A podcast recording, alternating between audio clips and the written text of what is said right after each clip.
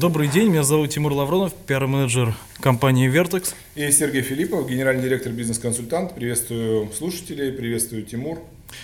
Еще раз здравствуйте. В продолжении нашего диалога о бизнесе будущего, который получил много положительных откликов в интернете, хотели бы продолжить тему и начать с такого вопроса. Как будет выглядеть конкуренция в будущем? Вы знаете, вот вопрос хороший. Если сейчас посмотреть на конкуренцию, которая есть, то, может быть, немного кто знает, что конкуренция между компаниями, ну, скажем так, иногда отсутствует там, где она должна быть.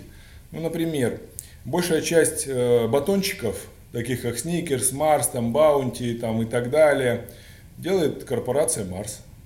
То есть, по факту, вы думаете, а я куплю не Сникерс, я куплю Марс или я куплю Баунти, а по факту вы отдаете деньги в одну и ту же, в одну и ту же корпорацию.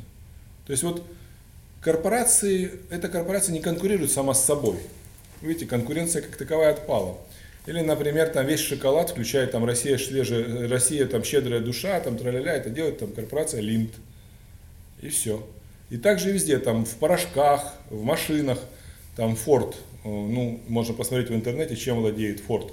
Форд владеет там и Фордом, по-моему, и Бентли, там еще чем-то. То есть, казалось бы, должна быть конкуренция, ее нету. Вот мне кажется, что в будущем конкурировать будут не столько продукты, потому что, мне кажется, будет еще больше глобализации и слияния корпораций. Нет, консолидация, не глобализация, а консолидация корпораций. Конкурировать будут идеи. Например, идея здорового образа жизни может здорово потеснить все батончики сразу.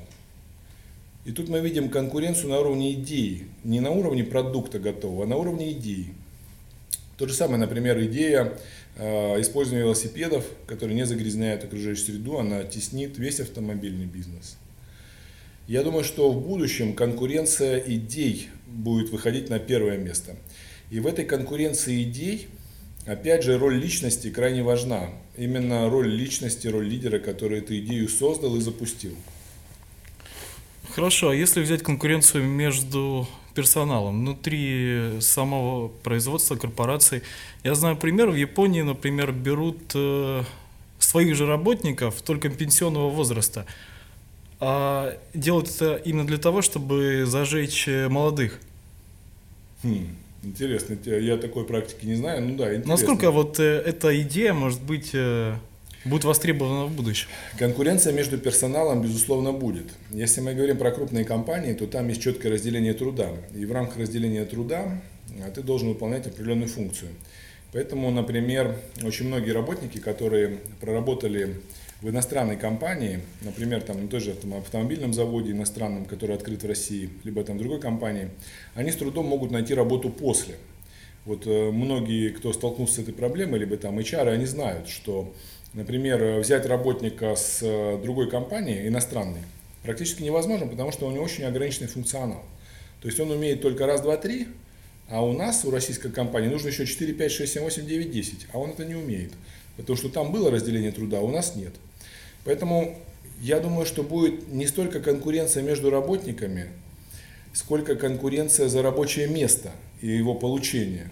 То есть это конкуренция не внутри компании, а конкуренция на рынке труда за получение рабочего места. Вот. Следующий момент – это конкуренция в тех компаниях, где нет более жесткого распределения труда. В российских компаниях распределение труда не так сильно развито, и многих это смущает, что типа ну как так, вот иностранные компании так все хорошо. Нет, это как раз хорошо, то, что нет разделения труда. Это значит, вы более незаменимы, чем тот работник, где есть разделение труда. Чем менее разделен труд, тем более вы уникальны и менее заменимы. Это называется матричная структура, то есть в этом тоже нет ничего. Наоборот, работать в компании, где вы должны сделать и то, и другое, и пятое, и десятое, это неплохо, потому что есть возможность прокачать свои компетенции. Я считаю, что в будущем, даже не в таком далеком, на первое место будет выходить все-таки личность, а не разделение труда и не, скажем так, конкуренция между, там, за рабочее место. Я думаю, будет выходить личность и ее многогранность, мне так кажется. Потому что развитие интернета, развитие средств производства, развитие технологий приводит к тому, что личность на данный момент может достаточно эффективно конкурировать с компанией и даже с крупной корпорацией. Мы это видим на примере человека, который раскрыл секреты, это WikiLeaks, да, то есть это один человек достаточно эффективно стал конкурировать с целым государством. Мы это видим по примерам там, граждан, которые не боятся отстаивать свои права в судах и достаточно эффективно конкурируют за отстаивание своих интересов и так далее. Но мы сейчас, это я говорю про какие-то вещи, которые сейчас можно сделать. В будущем, я думаю, конкурировать даже на этапе борьбы за потребителя, борьбы за рынок можно будет на этапе личности, то есть сам человек. Вот в подтверждение этого приведу пример. Я в Фейсбуке видел объявление, контекстная реклама о том, что некий человек сам за свои деньги напечатал книгу по кулинарии и эффективно ее продает. Причем достаточно недешево, там около три тысячи рублей. Я ему позвонил, с ним пообщался, и мы разговорились, и продажи идут, идут неплохо. То есть он сам ее написал, сам ее отредактировал, сам ее издал. Да, возможно, он кого-то привлекал, но как он сказал, что он все это делал сам и сам во всем разобрался. То есть он посмотрел литературу, есть специальные софты, специальные программы там, и так далее. Есть много литературы специализированной. Все это сделал и сам продает. Получил ай эс би эн-код для того, чтобы все это было официально. И все. Сам напечатал там, в Ульяновской типографии, э, которая очень э, популярна, и ну, там практически все печатают, да, книги. И эффективно продает. Вот, то есть один человек, он стал по факту конкурентом Манна, Иванова, Фербера, Альпина Паблишер, э, издательство «Питер». По факту он часть рынка их забрал. Потому что клиент, который купил книгу за три тысячи рублей по кулинарии, он уже в этих издательствах, безусловно, крупных, уважаемых, не купит их книгу по кулинарии, потому что ну, он не может купить и это, и это, и это. Да? То есть есть некая борьба за некий денежный ресурс. Вот, пожалуйста, отдельная личность стала конкурировать. И по мере роста технологий, я думаю, значимость личности в конкуренции и в борьбе за конечного потребителя будет выходить на первое место. Я думаю, что нас ждет вот это вот время личностей. Так, время личности и время идеи. Вы постоянно говорите о том, что идея э, будет всегда жива, креативный класс. Но есть э, другая сторона, есть э, другие мысли по этому поводу, что сейчас приходит, наоборот, ручной труд. И вот я хочу поговорить о цикличности. Вот как мода возвращается с семидесятых, шестидесятых в наше время. В будущем, в бизнесе не может быть так, что круг замкнется, и мы вернемся э, в пятидесятые, в шестидесятые. Ручной труд вы имеете в виду handmade? Да, это вот сейчас он... же, это тоже идея. Дело в том, что mm. если вы посмотрите handmade, то это не совсем то же самое, что было изделие в семидесятом. Например, какой-то человек делает изделие из семидесятых. Например, там велосипеды, например, там, предположим, там, или там, предметы интерьера. На самом деле он делает не совсем те. То есть есть некая... Да, даже если он будет делать те, полностью копируя, все равно это идея. Это идея. И на первое место вышла личность, которая это делает. Вот этот самый человек. Он может также модифицировать это, добавить дизайна, добавить каких-то новых фишек, и получится новая продуктовая линейка. Как, например, steampunk направление, да, то есть когда мы видим направление, то есть там запонки, например, там сделаны из механизмов часов, да, например, там, или там кольцо, то есть стимпанк, так можно фактически декорировать даже там телефон, например, я видел телефоны там в стиле стимпанк, то есть по факту это тоже идея, она захватывает тебя. Или, например, хипстеры, да, то есть если вы посмотрите, вот есть в Петербурге, например, я вчера ездил, это творческое пространство ткачи, креативное пространство, креативное пространство ткачи, их там, их там несколько есть, есть ткачи, там есть скороход, там и так далее. То есть их объединяет то, что они при бывших фабриках открываются. Вот захожу в магазин, там, где продаются рюкзаки. Ну это же ручной труд, Сергей. Да, там продаются ручные рюкзаки, там импортные рюкзаки, и там продаются такие вот очень, очень интересные такие бутылочки для воды, то есть дорогие, там около три тысячи рублей, да, то есть я таких не видел. То есть, конечно, она делает их не сама, она где-то их заказывает, но кто-то же их делает, причем не серийно. Если бы их делали серийно, они бы были дешевле и стояли бы везде. Но именно вот такой формы дизайна, что тебе это нравится, понимаете, она прикольная. Вот, то есть я просто говорю не про массовое производство, а про производство более узкое. И вот мне кажется, более узкое производство, оно будет выходить, и ему будет придаваться большая значимость, потому что, давайте вспомним Советский Союз. У всех были квадратные черные трусы, у всех были там одинаковый тип лыж, одинаковый тип, например, там портфелей и так далее. По факту весь мир это сейчас, это и есть Советский Союз, как было тогда. Вы думаете, что есть разнообразие? Нет разнообразия. Посмотрите, одинаковые батончики, одинаковый гамбургер, одинаковый автомобиль. По факту они особо не отличаются. Вы не найдете автомобиль с каким-то очень оригинальным дизайном или индивидуально сделанный под вас, за исключением только очень-очень дорогих моделей. И то они не индивидуально сделаны под вас. Это так говорится для маркетинга. По факту там стандартизованные технические решения. Вот. Поэтому современный мир – это и есть СССР, который закончился в восемьдесят шестом году с квадратными трусами черными на всю страну одинаковыми. Но сейчас вы все носите эти квадратные трусы черные в виде автомобилей, в виде одинакового гамбургера, одинакового батончика, примерно одинакового молока, примерно одинаковой там куриной тушки и так далее. Хорошо. Это, это кажущееся разнообразие. То есть, смотрите, раньше просто разнообразия было меньше, и наш мозг это схватывал как узкое разнообразие. Но сейчас разнообразие шире, но оно одинаковое, все равно одинаковое. И даже если вы зайдете в разные торговые комплексы, вот не обязательно только в России, я был в России, в Европе, в США, в торговый комплекс зайдете, наподобие там Мега и так далее, там примерно одинаковые бренды, даже не примерно, там практически одинаковые бренды, девяносто процентов, на тех же местах. Ну где что одинаковые? Это, я это все называю э, стандартные квадратные трусы, которые одеты на планету Земля. Хорошо, насчет серийности и массовости. Вот такой пример в сети э, увидел. Значит, мужчина предприимчиво открыл магазин, в котором книжный, в котором всего одна книга. Там нет выбора постмодерна, модернизма, русской литературы, Серебряного века. Там всего одна книга, и он ее продает, и продает успешно.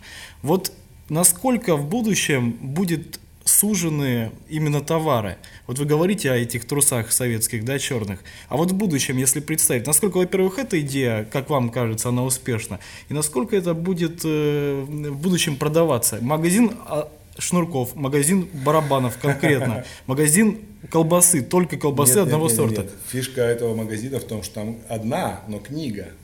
Дело в том, что книга сама по себе это очень емкий продукт.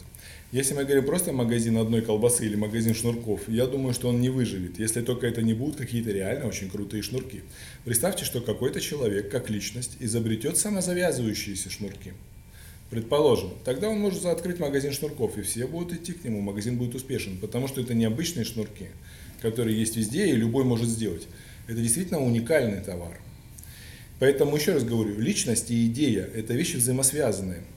Вот если мы сейчас посмотрим на инфобизнес, тот, который сейчас активно развивается в России, есть основатель инфобизнеса, там, да, есть многие люди, которые его двигают. Вот немножечко скажу об этом. Инфобизнес говорит, что если у вас есть идея, вы можете ее транслировать и зарабатывать на этом деньги. Вот, к сожалению, первая часть, если у вас есть идея, она как-то инфобизнесменами, к сожалению, игнорируется. Уважаемые организаторы инфобизнеса, ну что ж вы так плохо обратили внимание граждан на то, что идея должна быть, и она должна быть сильной. Что ж вы так сильно обращаете внимание на вторую часть фразы, то, что на ней можно заработать. И в результате огромное количество людей начинает пытаться зарабатывать на абсолютно плохих, слабых идеях. Давайте назовем это сленгово, на голяках. Берется какой-то голяк непонятный, то есть туфта, и пытается эта туфта выдаваться за что-то интересное. И дальше на эту туфту накладывается копирайтинг, накладывается маркеталово, накладывается там перечеркнутая цена, и делается вид интересного продукта. А по факту, когда человек приходит на такое мероприятие, он разочаровывается. Его разочарование начинает интерпретироваться, да, на все остальные такие же продукты. Поэтому, уважаемые инфобизнесмены, на первом месте идет действительно уникальная, классная идея, а не баблорубство, когда слабая идея прикрывается маркеталовым и копирайтингом, там, и перечеркнутой ценой. И задача, главное, срубить бабла. Вот это неправильно. В основе лежит действительно гениальная, классная идея. Плюс личность, которая эту идею создала, ее может подать. Вот тогда это реально инфобизнес чистый. Такой чистый инфобизнес. Вот так вот, чистый бизнес. Вот мы скоро будем об этом говорить более подробно, о движении, о клубе «Чистый бизнес». Но, вот, но сейчас вот кратко скажу. А здесь получается не инфобизнес, здесь получается, ну давайте там, инфообман. Когда слабая идея выдается через маркетолога за что-то гениальное. Это инфообман. Сергей, такой вопрос. Вот сейчас рассуждаем о бизнесе будущего. А вам, в принципе, в какой реальности жить-то удобно? В каком времени? В этом? Или вы хотите уже в то, или... В принципе, смысл рассуждения о бизнесе будущего. Вам комфортно в каком времени? Где родился, там пригодился. Еще мама говорила. Ладно, если серьезно, то надо жить в той стране, где ты живешь, в то время, где ты живешь. И быть максимально эффективным для окружающих, для себя в том числе. Ты, потому что ты тоже часть окружающих, да, то есть ты часть, часть общества здесь сейчас. То есть если просто уходить в мечты о будущем и говорить, что сейчас все плохо, но в будущем будет все хорошо, то так не получится, потому что будущее стоит одной ногой на настоящем. И если вы говорите, что настоящее плохо, то эта нога грязнет, и она засасывается настоящим, и ты не можешь сделать шаг в будущее. То есть давайте приведу такой пример. Ну, если вы считаете себя плохим, как вы можете стать хорошим? То есть вы и дальше будете думать, что вы плохой, понимаете? То есть вы считаете себя плохим, что все плохо и так далее. Я не видел человека, чтобы он стал после этого хороший. Хороший он становится, поскольку он меняет свое мышление, что он не такой плохой, что он не виноват, что здесь действительно можно сделать лучше, стремление к чему-то новому и так далее, а не постоянно ругание себя. И те, кто живут только в будущем, не воспринимая сегодняшний день, считая, что все плохо, что все ужасно, там, катастрофично, они роют сами себя, то есть они хоронят сами себя. Не надо так делать. Более того, я скажу, что мы сейчас живем в одно из лучших времен. Вот те люди, которые критикуют сегодняшний день, Россию, там, состояние дел там, и так далее, это, на мой взгляд, люди, которые просто спекулируют общественным мнением. Мы живем практически в лучшее время. Никогда не было в России так мало потрясений, как сейчас. Вспомните перестройки, потом там были войны там, и так далее. двадцатый век пережил сколько войн у нас получилось? Огромное количество войн, да, только две мировых только пережил. И сколько локальных. Вот. Сейчас такого не было, ни одной пока войны не было глобальной, да, не было, окей. Локальные войны очень небольшие, и более того, там кто-то их раздувает и получает за это по голове, наконец-то, а не как раньше.